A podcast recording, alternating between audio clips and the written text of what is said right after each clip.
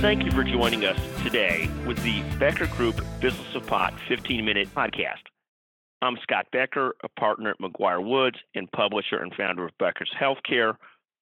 I'm joined today by an entrepreneurial, intelligent, smart participant in the cannabis industry, Jeff Blankinship.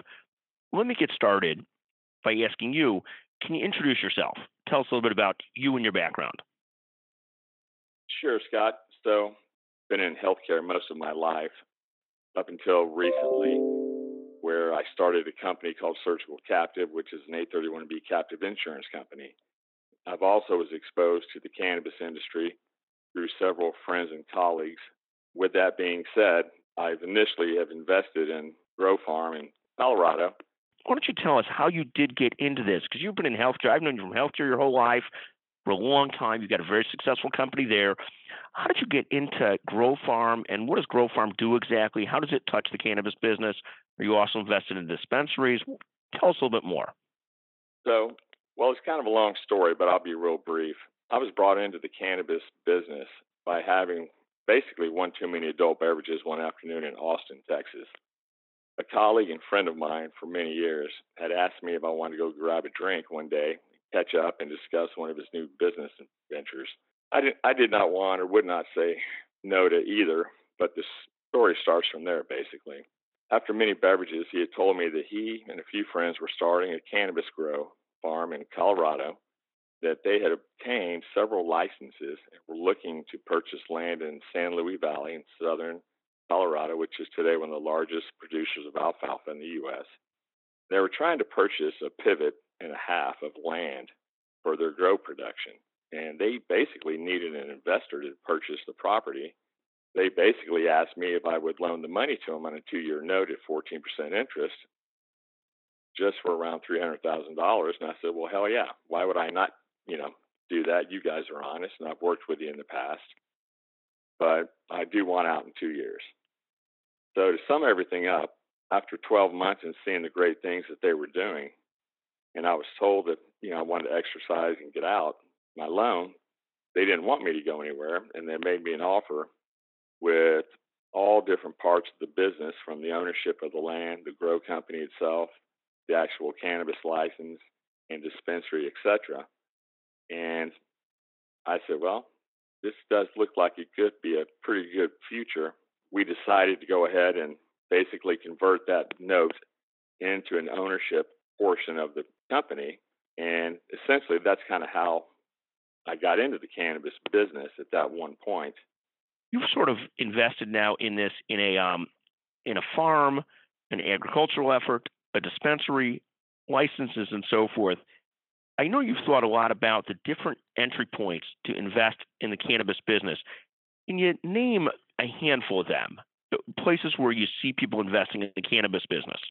Well, obviously, not just the basic growing of the farm itself, and the dispensary of the cannabis and the edibles, so forth. But there is other areas of business which is focusing on the cannabis, which again is the bed and breakfast and the resorts. Um, they do have um, cannabis guided tours, and I believe they started in Las Vegas. The transa- the digital transactions and investments for the cannabis industry. I think today there's 28 institutions that are publicly traded. And I think they say that by 2022, there should be over 200 new institutions that will be publicly traded. Um, one of the areas that I've been focusing on is a new company that I started about eight months ago, which is called Cannabis Captive Insurance, which is a captive insurance 831B, which allows you to self insure yourself.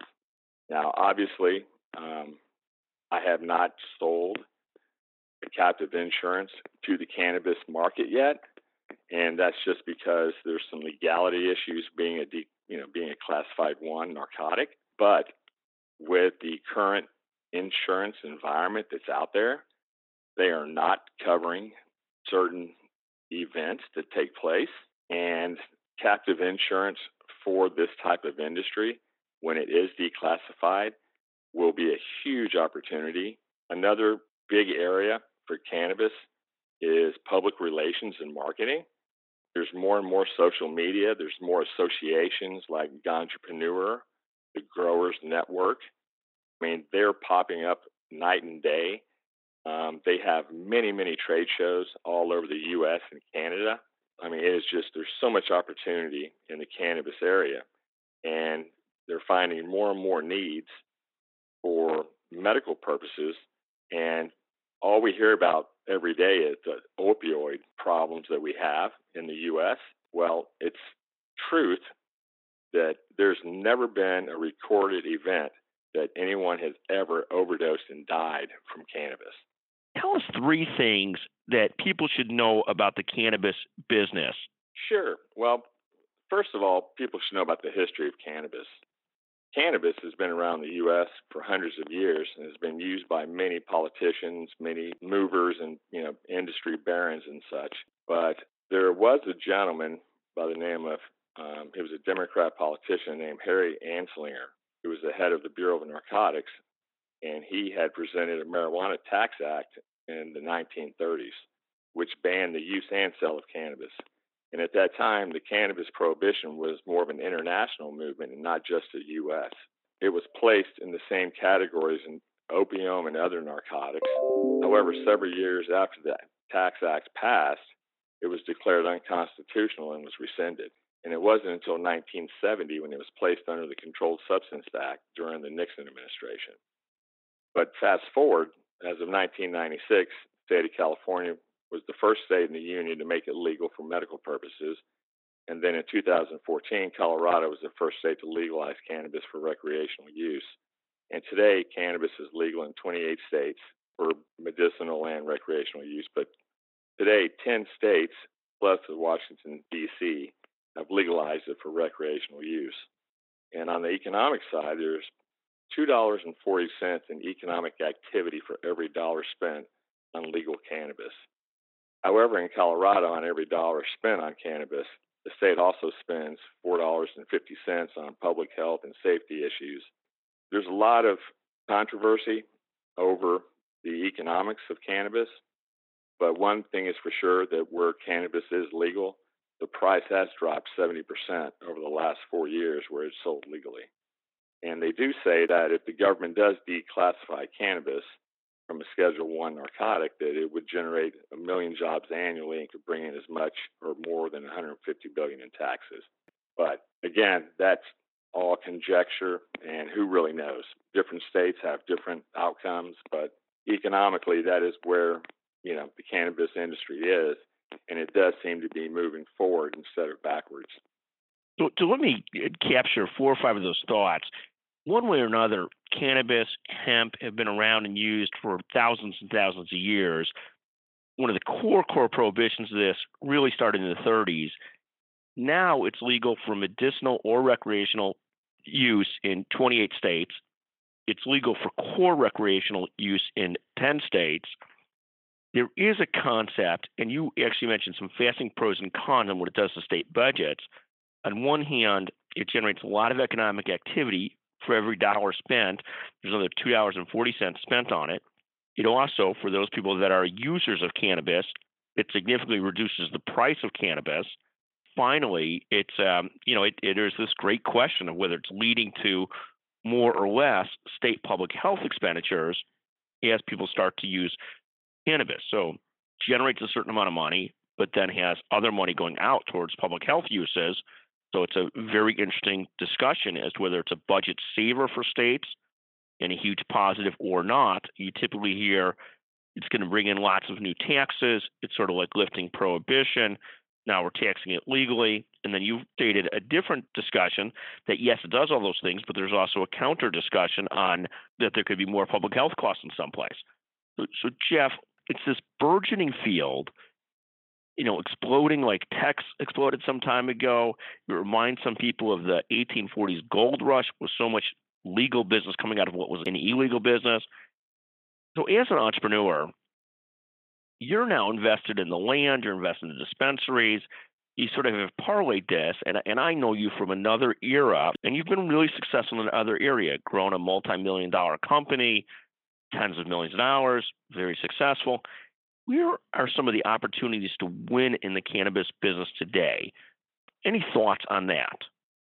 Oh, absolutely. Um, well, today it's timing, risk, and vision are the key factors, in my opinion, and the possibility of deregulation of cannabis by the federal government. Currently, there are several problems with the cannabis industry when it comes to business, ranging from the inability to use banks, which are FDIC approved, the inability to take credit cards for the purchase of cannabis through merchant services such as MasterCard, Visa, Discover, and American Express, which will not allow transactions to take place on their networks. Another area is the inability and inadequately purchase of affordable insurance for the cannabis industry with sufficient coverages needed at a reasonable cost. Um, the federal regulation, such as the 280E statute, which disallows Scheduled One drug from taking normal tax deductions and writing off expenses other than the basic cost of goods sold, is also a major issue with the business of cannabis. Many hurdles for the industry are there, but it also provides entrepreneurs much promise as they plan and create new opportunities for the future for the cannabis industries. And the opportunities, you know, services range from growing, transporting, production of products, developing genetically new hybrids of flower, CBD oils, the commercial digital banking opportunities, you know, eventually affordable insurance, new products for both medical and commercial uses. I mean, you're really seeing an explosion of opportunities in this, and just fantastic. You've shared a lot with us today on how you got into the business, you know, some of your background, some things to know about the cannabis business, also some of the multiple different areas in which there's going to be opportunity in the cannabis business. Thank you so much for your time and energy today. I've always been amazed at you as an entrepreneur. Love the fact that you took a small step in this, a small investment to start with, and now doing much more things in it and I'll be excited to watch you grow in this and watch the industry over the next couple of years. So, Jeff, thank you so much, and we'll look forward to visiting with you again in a few months. Thank you. No, Scott, thank you, and I appreciate the opportunity and the time.